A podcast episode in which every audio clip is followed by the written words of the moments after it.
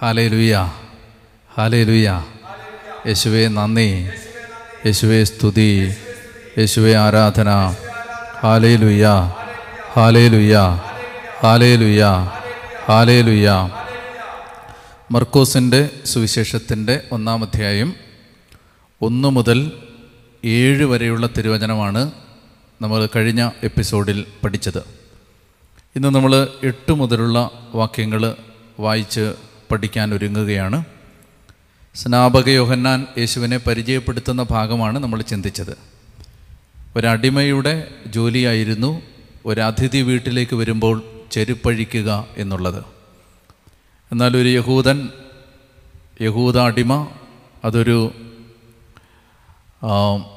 തരംതാണ ജോലിയായി കണ്ടതുകൊണ്ട് യഹൂദ അടിമയ്ക്ക് അങ്ങനെ ഒരു ചെരുപ്പഴിക്കുന്ന ജോലി കൊടുത്തിരുന്നില്ല. അപ്പോൾ അത്രമാത്രം നിസ്സാരമായ ഒരു പ്രവൃത്തി പോലും ചെയ്യാൻ ഒരടിമയുടെ പോലും യോഗ്യതയില്ലാത്ത ഒരാളാണ് യേശുവുമായി തട്ടിച്ചു നോക്കുമ്പോൾ താൻ എന്ന് സ്നാപകയോഹന്നാൻ വെളിപ്പെടുത്തുകയാണ്. ഇനി ഇദ്ദേഹത്തിന്റെ വേഷവിധാനവും ഇദ്ദേഹം മാമോദീസ നൽകുന്ന ജോർദാൻ നദിയും അദ്ദേഹം സൂചിപ്പിക്കുന്ന ചില അടയാളങ്ങളും അതിന്റെ അർത്ഥം എന്താണെന്ന് നമ്മളൊന്ന് മനസ്സിലാക്കാൻ പോവാണ്. ഇത് നിങ്ങൾ നന്നായിട്ട് ശ്രദ്ധിക്കണം. അതായത് സ്നാപക യോഹന്നാന്റെ വേഷം ആറാമത്തെ വാക്യം യോഹന്നാൻ ഒട്ടകരോമം കൊണ്ടുള്ള വസ്ത്രം ധരിച്ചിരുന്നു. ഒട്ടകരോമം കൊണ്ടുള്ള വസ്ത്രം. അരയിൽ തോൽപ്പട്ട ചുറ്റിയിരുന്നു. വെട്ടുക്കിളിയും കാട്ടുതേനുമായിരുന്നു അവന്റെ ഭക്ഷണം. അപ്പോൾ ഈ കാര്യങ്ങൾ ശ്രദ്ധിക്കുക. ഒന്ന് യോഹന്നാൻ വരുന്നത് മരുഭൂമിയിൽ നിന്നാണ്. മരുഭൂമിയിൽ വിളിച്ചു പറയുന്നവന്റെ ശബ്ദം. ജനത്തിന് വെളിപ്പെടുന്നത് വരെ ലൂക്കാസ് സുവിശേഷത്തിൽ വായിക്കുന്നുണ്ട് ജനത്തിന് വെളിപ്പെടുന്നത് വരെ അവൻ മരുഭൂമിയിലായിരുന്നു. ഇപ്പോൾ യോഹന്നാനുമായി ബന്ധപ്പെട്ട ഒന്നാമത്തെ സൂചന മനസ്സിൽ അടുക്കി അടുക്കി വെക്കുക. ഒന്ന് മരുഭൂമി. രണ്ട് അവന്റെ ഭക്ഷണം വെട്ടുക്കിളിയും കാട്ടുതേനും. മരുഭൂമിയിലൂടെ യാത്ര ചെയ്ത ഇസ്രായേൽ ജനത്തിന്റെ ഭക്ഷണം പലപ്പോഴും വെട്ടുക്കിളിയായിരുന്നു. പാലും തേനും ഒഴുകുന്ന കാനാൻ ദേശത്തേക്കാണ് ഇസ്രായേൽ ജനത്തെ ദൈവം നയിച്ചത് വെട്ടുക്കിളിയും കാട്ടുതേനും. അതുപോലെ തന്നെ അവൻ മാമോദീസ നൽകിക്കൊണ്ടിരുന്നത് ജോർദാൻ നദിയിലാണ്. ഇത്രയും കാര്യങ്ങൾ ഒരുമിച്ചെടുത്താൽ വെട്ടുക്കിളി കാട്ടുതേൻ മരുഭൂമി ജോർദാൻ നദി. ഇത്രയും കാര്യങ്ങൾ ഒരുമിച്ചെടുത്താൽ ഒരു ഇസ്രായേൽ ജനതയിൽപ്പെട്ട മനുഷ്യനെ സംബന്ധിച്ചിടത്തോളം അവന് ചില കാര്യങ്ങൾ ഓർമ്മ വരും. എന്തൊക്കെ ഓർമ്മ വരും? മരുഭൂമിയിലൂടെ നടന്ന നാൽപ്പത് വർഷങ്ങൾ. ആ യാത്രയ്ക്കൊടുവിൽ എത്തിച്ചേർന്ന പാലും തേനും ഒഴുകുന്ന കാനാൻ ദേശം. ആ മരുഭൂമി യാത്രയിൽ ദൈവം കാടപ്പക്ഷികളെയും വെട്ടുക്കിളികളെയും അയച്ച് ജനത്തെ അത്ഭുതകരമായി തീറ്റിപ്പൂറ്റിയ പരിപാലനയുടെ ദൈവാനുഭവത്തിന്റെ വർഷങ്ങൾ. ആ യാത്രയ്ക്കൊടുവിൽ നാൽപ്പത് വർഷത്തെ നീണ്ട മരുഭൂമി യാത്രയ്ക്കൊടുവിൽ അവർ ഇസ്രായേൽ ദേശത്തേക്ക് കാനാ നാട്ടിലേക്ക് പ്രവേശിക്കുന്നത് ജോർദാൻ നദി കടന്നിട്ടാണ്. മരുഭൂമി വെട്ടുക്കിളി കാട്ടുതേൻ ജോർദാൻ നദി എന്തൊക്കെ ഓർമ്മിപ്പിക്കുന്നു? നൂറ്റാണ്ടുകൾക്ക് മുമ്പ് അത്ഭുതങ്ങളും അടയാളങ്ങളും പ്രവർത്തിച്ച് ദൈവം തങ്ങളെ കാനാൻ ദേശത്തേക്ക് എത്തിച്ച തങ്ങളുടെ ഐഡന്റിറ്റി തങ്ങളുടെ തനിമ തങ്ങൾ ആരാണ് എന്ന ബോധ്യം ദൈവം നയിച്ച വഴികൾ ഇത് ഓർമ്മിപ്പിക്കുന്ന ഒരടയാളമായിരുന്നു യോഹന്നാൻ. ആ ജനത ഓർമ്മിക്കുകയാണ് തങ്ങൾ ആരാണ് തങ്ങൾ ദൈവത്തിന്റെ തിരഞ്ഞെടുക്കപ്പെട്ട ജനതയാണ്. തങ്ങൾ എവിടെ നിന്ന് വന്നവരാണ്. നാനൂറ് വർഷം നീണ്ട ഈജിപ്തിലെ അടിമത്തത്തിന്റെ നിലവിളികൾക്കൊടുവിൽ മോശ എന്ന പ്രവാചകനിലൂടെ ചെങ്കടൽ കടത്തി ദൈവം മരുഭൂമിയിലൂടെ നടത്തി അത്ഭുതകരമായി വെട്ടുക്കിളിയെയും കാടപ്പക്ഷിയെയും തന്ന് ഭക്ഷണം തന്ന് ചെരുപ്പ് തന്ന് വസ്ത്രം പഴകിപ്പോവാതെ സൂക്ഷിച്ച് നാൽപ്പത് വർഷം പരിപാലിച്ച് പാലും തേനുമൊഴുകുന്ന കാനാൻ നാട്ടിലേക്ക് ജോർദാൻ നദി അത്ഭുതകരമായി മുറിച്ച് കടത്തി അക്കരെ എത്തിച്ച ദൈവത്തിന്റെ തിരഞ്ഞെടുക്കപ്പെട്ട ജനതയാണ്. ഞാൻ എന്തിനാണിത് പറയുന്നതെന്നറിയാമോ? യോഹന്നാൻ ഒരു ഓർമ്മപ്പെടുത്തലായിരുന്നു. യോഹന്നാൻ ജനത്തെ ഓർമ്മപ്പെടുത്തുകയാണ് നിങ്ങൾ ആരായിരുന്നു എന്നും ദൈവം നിങ്ങളെ എങ്ങനെ കരുതി എന്നും. യോഹന്നാൻ ഓർമ്മപ്പെടുത്തുകയാണ് മരുഭൂമിയിൽ നിന്ന് മുഴങ്ങുന്ന ചാട്ടുളി പോലെ ചാട്ടുളി പോലെ തുളച്ചു കയറുന്ന വാക്കുകളുമായിട്ട് വന്ന് കയറുന്ന യോഹന്നാൻ ഇസ്രായേൽ ജനതയെ ദൈവത്തെ മറന്നു തുടങ്ങിയ ദൈവാനുഭവത്തെ മറന്നു തുടങ്ങിയ ദൈവം നയിച്ച വഴികളെ മറന്നു തുടങ്ങിയ ഒരു ജനത്തോട് യോഹന്നാൻ പറയുകയാണ് നിങ്ങളൊന്നും മറന്നു പോകരുത്. നിങ്ങൾ അത്ഭുതങ്ങളും അടയാളങ്ങളും പ്രവർത്തിച്ച് ദൈവം ഈ ദേശത്തെത്തിച്ച തിരഞ്ഞെടുക്കപ്പെട്ട ജനതയാണ് എന്ന സത്യം നിങ്ങൾ മറന്നു പോകരുത്. പറഞ്ഞേ ഹാലേലുയാ മനസ്സിലാവുന്നുണ്ടോ? അതായത് യോഹന്നാൻ ഒരു ഓർമ്മപ്പെടുത്തലാണ്. ഇങ്ങനെ ചില ഓർമ്മപ്പെടുത്തലുകൾ നമ്മുടെ ജീവിതത്തിൽ ദൈവം തരും. നമ്മുടെ ജീവിതത്തിൽ ദൈവം ഇങ്ങനെ ചില വ്യക്തികളെ പറഞ്ഞു വിടും നമ്മൾ ആരായിരുന്നു എന്ന് ഓർമ്മിപ്പിക്കാൻ. നമ്മൾ ആരാണ് എന്ന് ഓർമ്മിപ്പിക്കാൻ. നമ്മളെ ദൈവം എങ്ങനെയാണ് നയിച്ചത് എന്ന് ഓർമ്മിപ്പിക്കാൻ. മനുഷ്യന്റെ ജീവിതത്തിലെ എല്ലാ പരാജയങ്ങളും തുടങ്ങുന്ന എവിടെയാണെന്നറിയാവോ? മറന്നു പോകുന്നിടത്താണ്. നമ്മൾ എന്തെല്ലാം മറന്നു പോവും പ്രധാനമായും നമ്മൾ എന്നും ഒരേ കാര്യം ആവർത്തിച്ച് ചെയ്തുകൊണ്ടിരുന്നാൽ അതിന്റെ വില മറന്നു പോവും സത്യമല്ലേ? എന്നും കുർബാന കിട്ടുന്നുകൊണ്ട് കുർബാനയുടെ വില മറക്കും. കൊറോണ കാലത്ത് കുർബാന മുടങ്ങിയപ്പോഴാണ് പലരും കുർബാനയുടെ വില അറിഞ്ഞത്. എന്നും കിട്ടുന്നത് കൊണ്ട് പലതിന്റെയും വില നമ്മൾ അറിയില്ല. ഫ്രീ ആയിട്ട് കിട്ടുന്നത് കൊണ്ട് ഓക്സിജന്റെ വില അറിയാവോ? കോവിഡ് വന്ന് ഓക്സിജൻ കിട്ടാതായപ്പോഴാണ് സത്യത്തിൽ നമ്മൾ ഓക്സിജന്റെ വില അറിഞ്ഞത്. മറന്നു പോവാണ് മനുഷ്യർ മറവിയാണ് ഏറ്റവും വലിയ പാപം. മറവിയാണ് ഏറ്റവും വലിയ ദുരന്തം. യോഹന്നാൻ റിമൈൻഡറാണ് ഓർമ്മപ്പെടുത്തലാണ്. യോഗന ഓർമ്മിപ്പിക്കുകയാണ് നിങ്ങൾ മറന്നു പോകാൻ പാടില്ല. നിയമാവർത്തന പുസ്തകം ആറാം അധ്യായം സമയം കിട്ടുമ്പോൾ വായിക്കണം. അതിനകത്ത് ഇങ്ങനെ എഴുതിയിട്ടുണ്ട് നിങ്ങളെ ധാത്രി മക്കളെ എന്ന പോലെ നിങ്ങളെ ദൈവം ചുമലിൽ വഹിച്ച് ഇക്കാലമത്രയും നാൽപ്പത് വർഷമത്രയും മരുഭൂമിയിലൂടെ എങ്ങനെ കൊണ്ടു നടന്നു എന്ന് നിങ്ങൾ ഒരിക്കലും മറന്നു പോകരുത്. പറഞ്ഞേ ഹാലേലുയാ. അപ്പോൾ അതുകൊണ്ട് യോഹന്നാൻ ഈ ജനതയ്ക്ക് ഒരോർമ്മപ്പെടുത്തലായിരുന്നു ആ ജനതയെ യോഹന്നാൻ ഓർമ്മപ്പെടുത്തുകയാണ് നിങ്ങൾ തിരഞ്ഞെടുക്കപ്പെട്ട ജനതയാണ്. നമ്മൾ ഇന്നും നമ്മളോട് തന്നെ പറഞ്ഞുകൊണ്ടിരിക്കണം. എന്താണ്? ഞാൻ ഓർക്കുന്നുണ്ട് ഞാൻ ആദ്യത്തെ കുർബാന അർപ്പിച്ചപ്പോൾ എന്റെ ആദ്യ കുർബാന ഞാൻ അർപ്പിച്ച സമയത്ത് എനിക്ക് ഒത്തിരി ആശംസകൾ ഒരുപാട് പേര് പറഞ്ഞു. അന്ന് എല്ലാവരും നമ്മളെക്കുറിച്ച് നല്ലത് പറയുന്നൊരു ദിവസമാണ്. അപ്പോൾ അന്ന് എല്ലാവരും ഒത്തിരി നല്ല കാര്യങ്ങൾ പറഞ്ഞു. ഒരുപാട് ആശംസകൾ നേർന്നു. എല്ലാം ഞാൻ മറന്നുപോയി.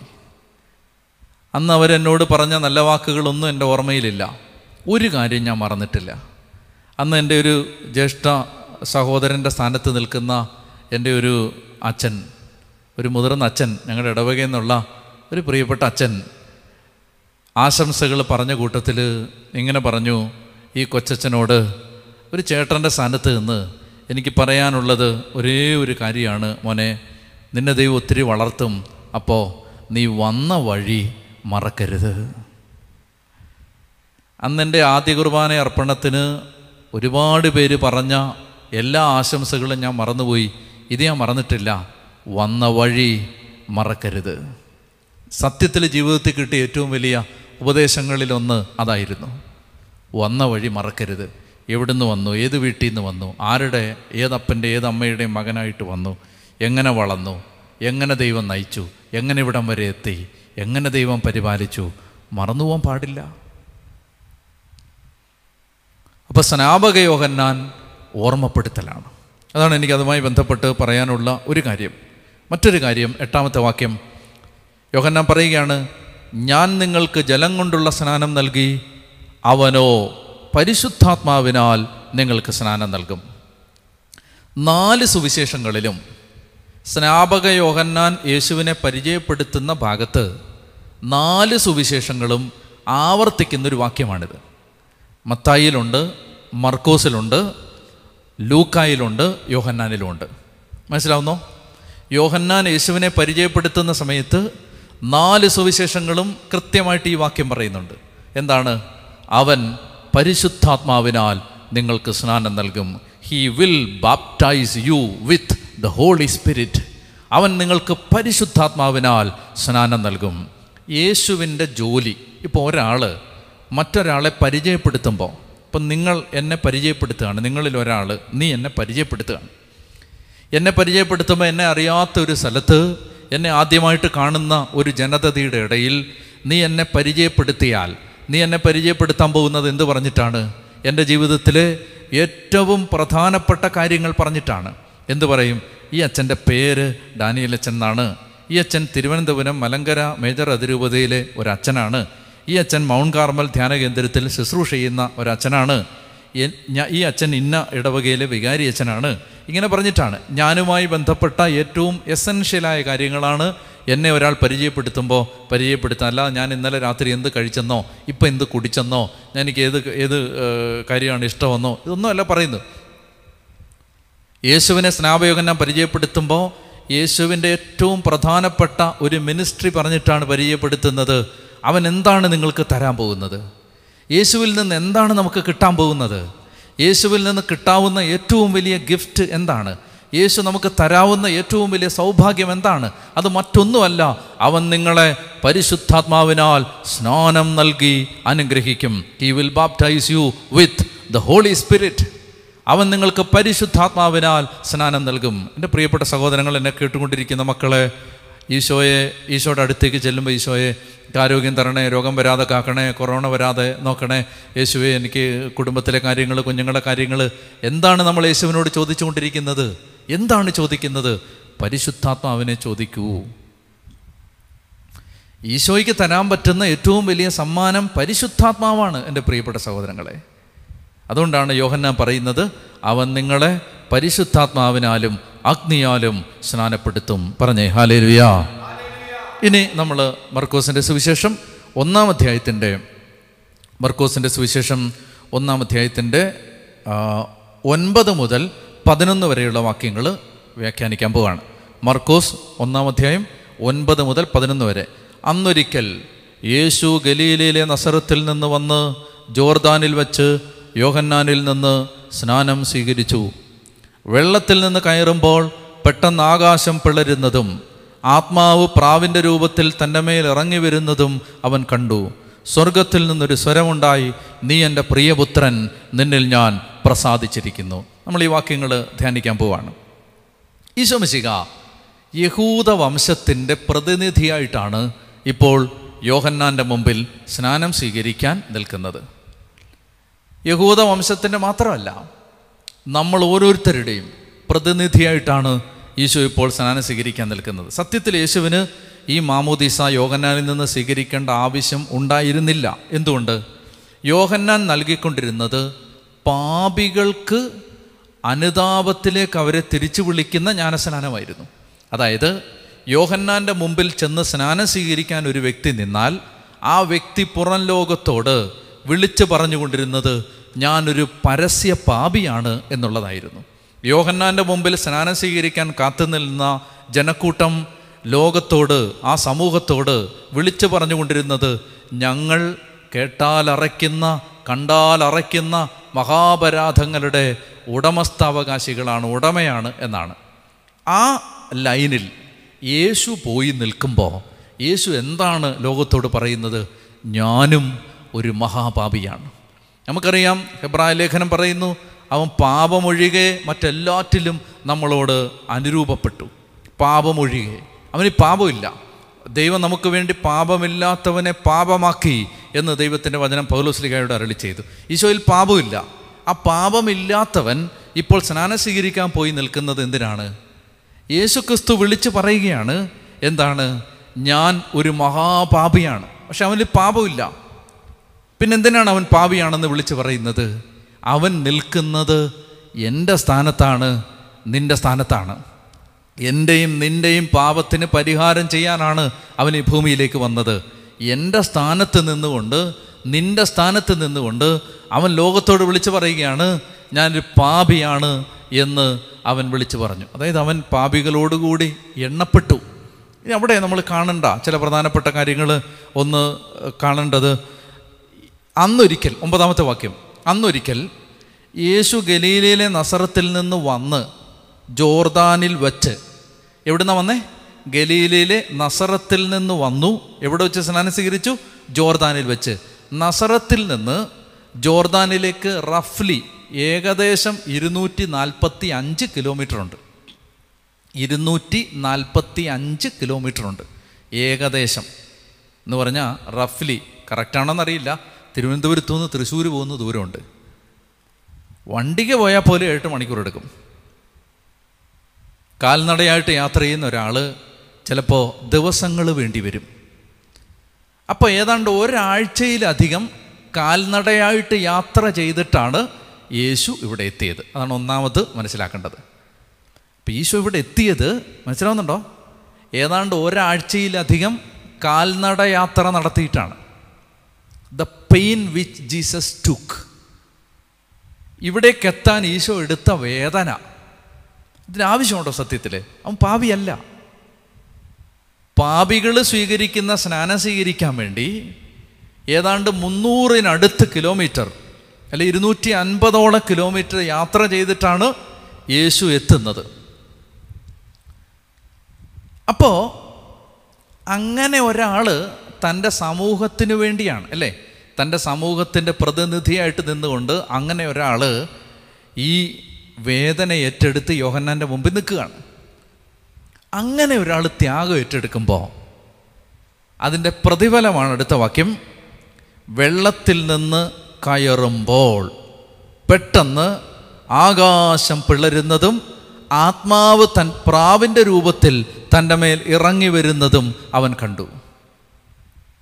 ഈ പെയിൻ ഈശോ എടുത്തപ്പോൾ അതിന് സ്വർഗം കൊടുത്ത പ്രതിഫലമാണ് ഹെവൻസ് ടോൺ ഓപ്പൺ. സ്വർഗം പിളർന്നു എന്നാണ് പറയുന്നത് പിളർന്നു.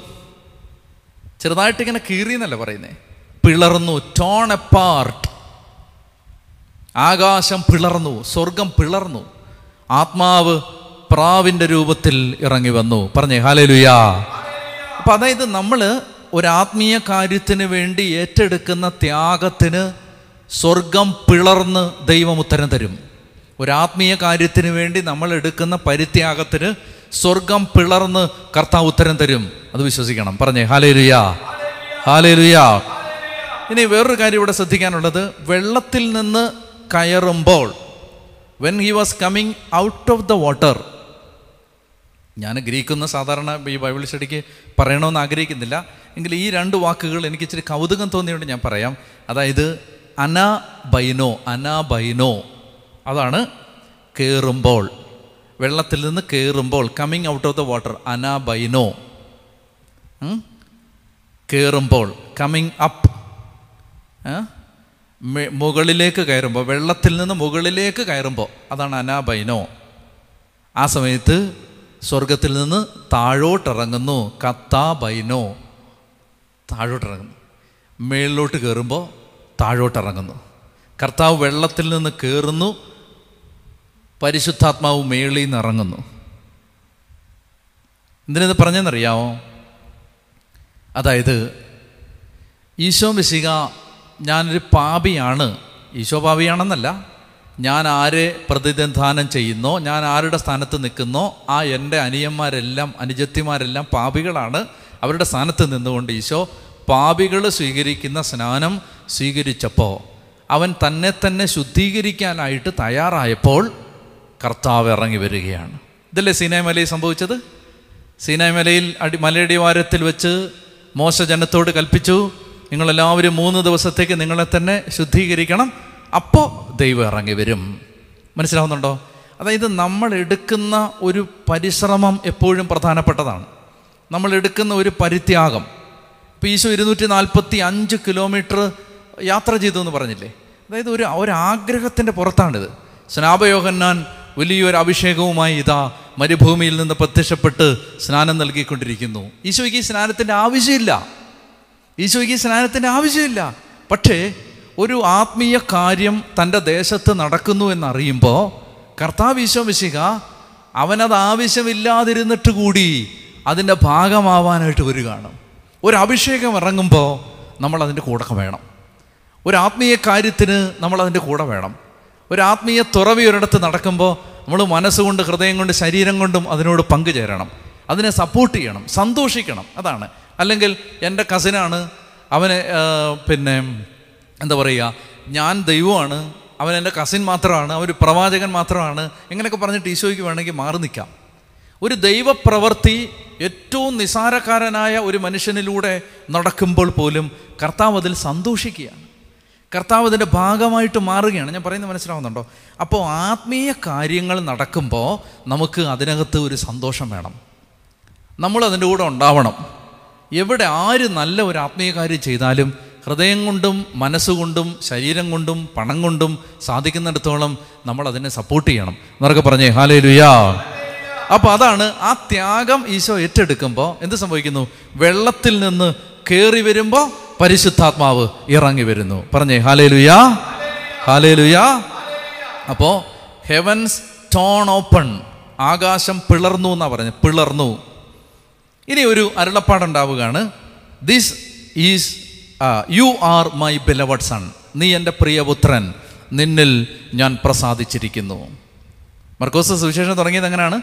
ദൈവപുത്രനായ യേശു ക്രിസ്തുവിന്റെ സുവിശേഷത്തിന്റെ ആരംഭം. ഇവിടെ ദൈവം പറയുകയാണ് നീ എന്റെ പ്രിയപുത്രൻ. ഇനി ഇത് വീണ്ടും ഒരാൾ പറയും. രണ്ട് മൂന്ന് പേര് പറയുന്നുണ്ട്. അവസാനം ഒരാൾ പറയും. മർക്കോസിന്റെ സുവിശേഷം പതിനഞ്ചാം അധ്യായത്തിൽ ഒരാൾ ഇത് പറയും. ആരാ പറഞ്ഞെന്നറിയാമോ ആരാ പറഞ്ഞേ? പറഞ്ഞത് ശതാധിപനാണ്. ശതാധിപൻ ഇതെല്ലാം കണ്ടുകൊണ്ട് കുരിശിന്റെ ചുവട്ടിൽ നിന്ന് ശതാധിപൻ ഉറക്ക വിളിച്ചു പറയും. മർക്കോസിന്റെ സുവിശേഷം പതിനഞ്ചാം അധ്യായം മുപ്പത്തി ഒൻപതാമത്തെ വാക്യം കേട്ടോണിതേ അവൻ അഭിമുഖമായി നിന്നിരുന്ന ശതാധിപൻ അവൻ ഇപ്രകാരം മരിക്കുന്നത് കണ്ടു പറഞ്ഞു സത്യമായും ഈ മനുഷ്യൻ ദൈവപുത്രനായിരുന്നു. അപ്പോൾ ദൈവപുത്രനായിരുന്നു. ഇവിടെ നമ്മൾ വായിച്ചത് മനസ്സിൽ വെക്കണതേ ഇവിടെ നമ്മൾ എന്താ വായിച്ചത്? സ്വർഗത്തിൽ നിന്നൊരു സ്വരമുണ്ടായി. നീ എന്റെ പ്രിയപുത്രൻ നിന്നെ ഞാൻ പ്രസാദിച്ചിരിക്കുന്നു. അപ്പോൾ സ്വർഗത്തിൽ നിന്ന് നീ എന്റെ പ്രിയപുത്രൻ എന്ന് പറയുന്നതിന് തൊട്ട് മുമ്പ് ആകാശം പിളർന്നു. ആകാശം കീറി. ഇത് മനസ്സിലൊന്ന് വെച്ചേക്കണേ. ആകാശം കീറി. ആകാശം കീറിയപ്പോൾ സ്വരമുണ്ടായി. നീ എന്റെ പ്രിയപുത്രൻ. മർക്കോസ് പതിനഞ്ച് ശതാധിപൻ വിളിച്ചു പറയുകയാണ് ഇവൻ സത്യമായും ദൈവപുത്രനാണ്. അവിടെ ഒരു കീറൽ നടക്കുന്നുണ്ട്. പറയാവോ? അവിടെ ഒരു കീറൽ നടക്കുന്നുണ്ട് അതിന് തൊട്ട് മുമ്പ്. തൊട്ട് മുമ്പത്തെ വാക്യം ഞാൻ വായിക്കട്ടെ. അപ്പോൾ ദേവാലയത്തിന്റെ തിരശീല മുകളിൽ നിന്ന് താഴെ വരെ രണ്ടായി കീറി. ശതാധിപൻ വിളിച്ചു പറഞ്ഞു ഇവൻ ദൈവപുത്രൻ. ഇതൊക്കെ ഇതിനകത്ത് ആവർത്തിച്ച് വരുന്ന ഒന്ന് രണ്ട് കാര്യങ്ങൾ ഞാൻ പറഞ്ഞേ ഉള്ളൂ. അപ്പോൾ ദൈവപുത്രൻ. മൂന്ന് കാര്യങ്ങളാണ് ഈ വാക്യ ഈ ഭാഗത്ത് നമ്മൾ കാണുന്നത്.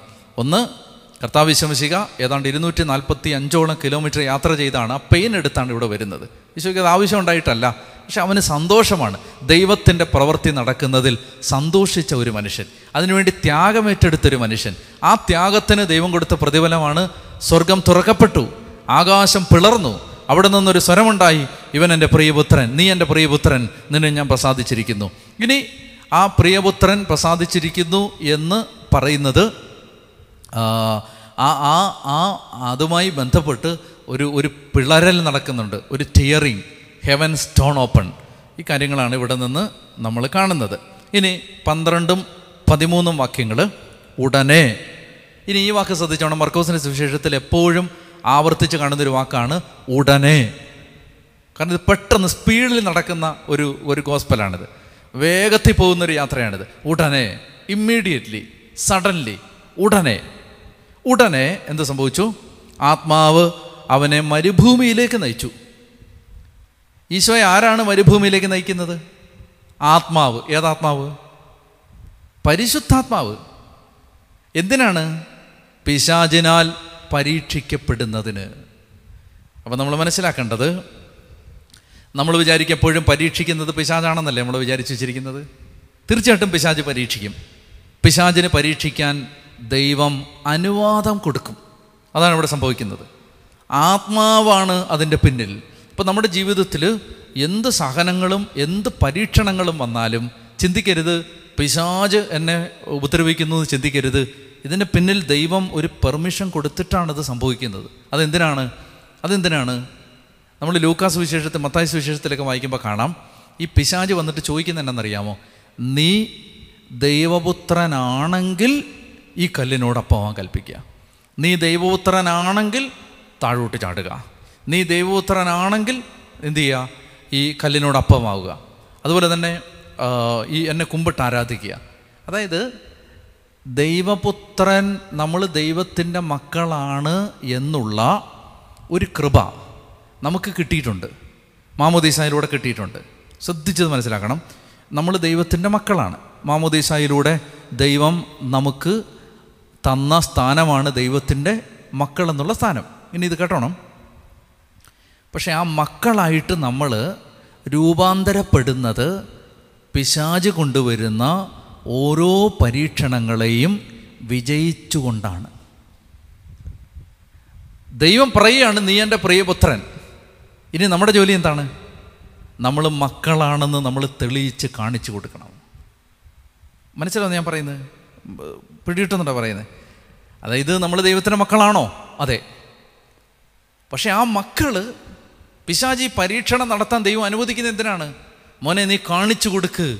നീ ദൈവത്തിന്റെ മകനാണെന്ന് നീ പരീക്ഷണത്തിന് മുമ്പിൽ കാണിച്ചു കൊടുക്ക്. പിശാജ് കടന്ന് നമുക്ക് സഹനം കൊണ്ടുവന്ന് തന്നിട്ട്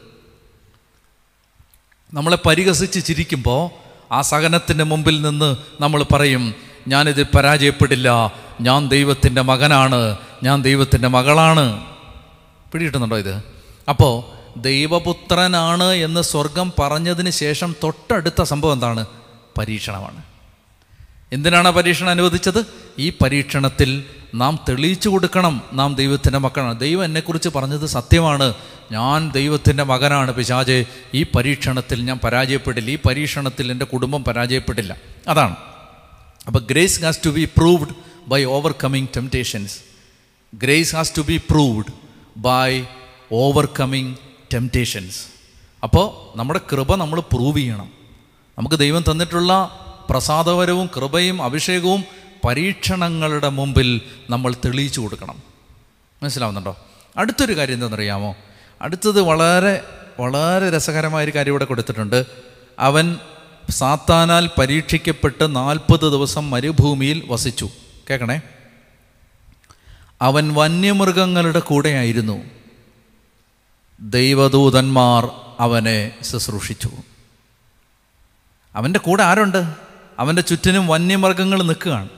പക്ഷെ വന്യമൃഗങ്ങൾ അവന്റെ ചുറ്റിനും നിൽക്കുന്ന അതേ സമയത്ത് മാലാഖമാർ അവനെ സംരക്ഷിച്ചുകൊണ്ട് നിൽക്കുകയാണ്. എന്നെ കേട്ടുകൊണ്ടിരിക്കുന്ന ദൈവത്തിന്റെ മക്കളെ നിങ്ങൾ ആരുടെയെങ്കിലും ജീവിതത്തിൽ ഏതെങ്കിലും പൈശാചിക പ്രതി പ്രലോഭനങ്ങളുടെയോ പരീക്ഷണങ്ങളുടെയോ ഭാരം നിങ്ങൾ അലട്ടുന്നുണ്ടെങ്കിൽ ആരെങ്കിലും നിങ്ങൾക്കെതിരാണെങ്കിൽ ഏതെങ്കിലും ശത്രു നിങ്ങളെ ഉപദ്രവിക്കുന്നുണ്ടെങ്കിൽ നിങ്ങൾ വന്യമൃഗങ്ങളുടെ കൂടെയാണ്. പക്ഷെ ഒരു കാര്യം ഓർക്കുക വന്യമൃഗങ്ങളെ മാത്രമല്ല നമ്മൾ കാണേണ്ടത്. നമ്മുടെ കൂടെ നമ്മെ ശുശ്രൂഷിച്ചുകൊണ്ടും സഹായിച്ചുകൊണ്ടും സദാ ദൈവദൂതന്മാർ നിൽപ്പുണ്ട്. വന്യമൃഗങ്ങൾ മാത്രമല്ല നമ്മുടെ കൂടെ ഉള്ളത്. റോമാ സഭയിൽ പീഡിപ്പിക്കപ്പെട്ടുകൊണ്ടിരുന്ന ക്രിസ്ത്യാനികളോട് മർക്കോസ് പറയുകയാണ് നിങ്ങളുടെ കൂടെ വന്യമൃഗങ്ങൾ മാത്രമല്ല നിങ്ങളെ സഹായിച്ചുകൊണ്ടിതാ മാലാഖമാർ.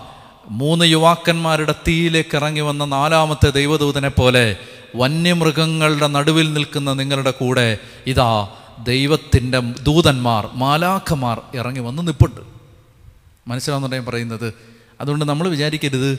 നമ്മളിങ്ങനെ നമ്മൾ ഇപ്പോൾ ഒരു കാലത്ത് ഒരു ഒരു ഒരാളെന്റെ അടുത്ത് പറഞ്ഞു അച്ഛാ ഇങ്ങനെ ശുശ്രൂഷയൊക്കെ ചെയ്യുമ്പോൾ അച്ഛൻ നന്നായിട്ട് സൂക്ഷിക്കണം. അതായത് അച്ഛൻ സൂക്ഷിക്കണം. ഒത്തിരി ഒന്നും ചെയ്യണ്ട. കാരണം എന്താണ്? ഒരുപാട് നമ്മൾ ചെയ്യുമ്പോൾ ഒത്തിരി കൂടുതൽ ചെയ്യുന്തോറും അച്ഛന് പിശാചിന്റെ വേട്ടയാടൽ കൂടുതലുണ്ടാവും. വേട്ടയാടൽ ഉണ്ടാവുന്നല്ല അദ്ദേഹം പറയുന്നത് പിശാജ് അച്ഛനെ ഉപദ്രവിക്കും. ഒത്തിരി ഒന്നും ചെയ്യണ്ട. ഇങ്ങനെ പറയില്ലേ? ഇപ്പോൾ ചിലർ പറയും ഒരുപാട് പ്രാർത്ഥിക്കൊന്നും വേണ്ട പോരാട്ടം വരും? ഒരുപാട് പ്രാർത്ഥിക്കൊന്നും വേണ്ട ബുദ്ധിമുട്ട് വരും. നിങ്ങൾ കാര്യം മനസ്സിലാക്കണം. അങ്ങനെ ഒത്തിരി ചെയ്യണ്ട. അപ്പം ഇങ്ങനെ പറഞ്ഞു കഴിഞ്ഞപ്പോൾ ഉണ്ടല്ലോ നമ്മൾ മനുഷ്യരല്ലേ നമുക്ക് തോ എടാ ഇനി അങ്ങനെ വല്ലതും ഉണ്ടോ? നമ്മൾ ഒരുപാടൊക്കെ ചെയ്താൽ ഇനി വല്ല ഉദരവും വരുമോ മാനുഷികമായിട്ട്. ഞാൻ ഇതിനെക്കുറിച്ച് ഇങ്ങനെ ചിന്തിച്ചുകൊണ്ടിരിക്കുമ്പോൾ കർത്താവിന്റെ ആത്മാവ് ഒരു സാഹചര്യത്തിലൂടെ എന്നോട് സംസാരിച്ചു. എന്താ സംസാരിച്ചെന്നറിയാമോ? ഇവിടുത്തെ വട്ടപ്പാറ എസ് ഐക്കുള്ള പ്രൊട്ടക്ഷനാണോ നരേന്ദ്രമോദിക്കുള്ളത്. കൂടുതലല്ലേ? പഞ്ചായത്ത് പ്രസിഡന്റിന് കിട്ടുന്ന പോലീസ് പ്രൊട്ടക്ഷനാണോ ഇന്ത്യൻ പ്രസിഡന്റിന് കിട്ടാൻ പോണത്. അല്ലല്ലോ. കർത്താവിന്റെ ആത്മാവ് എന്താ സംസാരിച്ചെന്നറിയാമോ? Higher the ministry higher the protection higher the anointing higher the protection നമ്മൾ കർത്താവിന് വേണ്ടി കൂടുതൽ കൂടുതൽ ചെയ്യും തോറും നമ്മളെ സംരക്ഷിക്കാനുള്ള മാലാഖമാരുടെ എണ്ണം കൂടിക്കൊണ്ടിരിക്കും. പറഞ്ഞേ hallelujah higher the grade higher the protection മറന്നു പോരുത്. സ്ഥാനം കൂടുന്നതനുസരിച്ച് സംരക്ഷണം കൂടും. ദൈവത്തിന് വേണ്ടി നമ്മൾ കൂടുതൽ അധ്വാനിക്കുന്നതനുസരിച്ച് കൂടുതൽ മാലാഖമാരുടെ സൈന്യം നമുക്ക് വേണ്ടി ദൈവം അയച്ചു തന്നുകൊണ്ടിരിക്കും. പറഞ്ഞേ ഹാലേ ലുയാ ഹാലേ ലുയാ ഹാലേ ലുയാ ഇനി നമ്മൾ അടുത്തതായിട്ട് നമുക്ക് ഒരു ഒരു കാര്യം കൂടി കാണാൻ സമയമുണ്ട്. അതായത് കർത്താവ് പതിനാല് പതിനഞ്ച് വാക്യം കർത്താവ് തന്റെ ദൗത്യം ആരംഭിക്കുകയാണ്. അതിനകത്തുനിന്ന് ഒരു രണ്ട് കാര്യം കൂടെ മനസ്സിലാക്കിയിട്ട് നമുക്ക് ഇന്നത്തെ എപ്പിസോഡ് അവസാനിപ്പിക്കാം. മർക്കോസിന്റെ സുവിശേഷം ഒന്നാം അധ്യായം പതിനാലും പതിനഞ്ചും. യോഹന്നാൻ ബന്ധനസ്ഥനായപ്പോൾ യേശു ദൈവത്തിന്റെ സുവിശേഷം പ്രസംഗിച്ചുകൊണ്ട് ഗലീലയിലേക്ക് വന്നു. അവൻ പറഞ്ഞു സമയം പൂർത്തിയായി. ദൈവരാജ്യം സമീപിച്ചിരിക്കുന്നു. അനുതപിച്ച് സുവിശേഷത്തിൽ വിശ്വസിക്കുവിൻ. യോഹന്നാൻ പ്രസംഗിച്ച? അനുതാപത്തിന്റെ ജ്ഞാനസ്നാനം.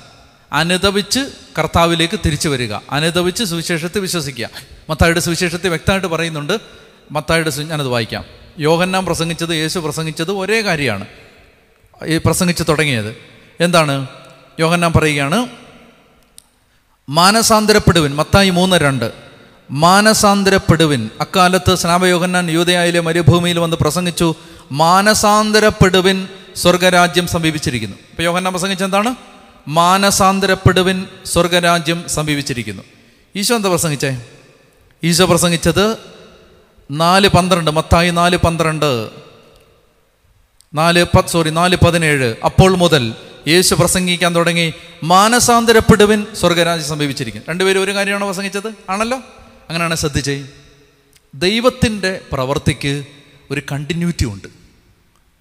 ഒരാളിലൂടെ ദൈവം ആരംഭിച്ച ശുശ്രൂഷ അയാൾ മരിച്ചാലും ദൈവം അടുത്ത ആളിലൂടെ തുടരും. എപ്പോഴാണ് യേശു വരുന്നത് ശുശ്രൂഷയ്ക്ക്?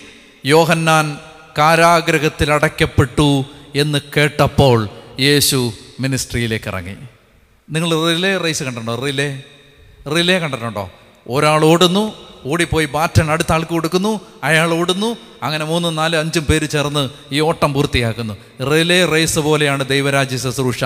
നീ മരിച്ചാൽ നീ മരിച്ച് അവസാനിപ്പിച്ചെടുത്ത് മറ്റൊരാളെ കൊണ്ട് ദൈവം ആ ബാറ്റൺ എടുപ്പിച്ച് ഈ യാത്ര മുന്നോട്ട് കൊണ്ടുപോകും. അതുകൊണ്ട് ഒരു സുവിശേഷകനെ കൊന്നാൽ സുവിശേഷം പരാജയപ്പെട്ടില്ല അടുത്തയാൾ ബാറ്റൺ എടുത്തുകൊണ്ട് കർത്താവിന് വേണ്ടി ഓടും. പറഞ്ഞേ ഹാലേ ലുയാ ഒരാൾ പിന്മാറിയാൽ അതുകൊണ്ട് സുവിശേഷ വേല തീരുവെന്ന് നിങ്ങൾ വിചാരിക്കരുത്. ഒരാൾ പിന്മാറിയാൽ കർത്താവ് മറ്റൊരാളെ അഭിഷേകം ചെയ്ത് അയാൾ ആ ബാറ്റൻ എടുത്തുകൊണ്ട് കർത്താവിന്റെ രാജ്യത്തിന്റെ പൂർത്തീകരണത്തിനായി ഓടിക്കൊണ്ടേയിരിക്കും. അതാണ് ദൈവരാജ്യ ശുശ്രൂഷ.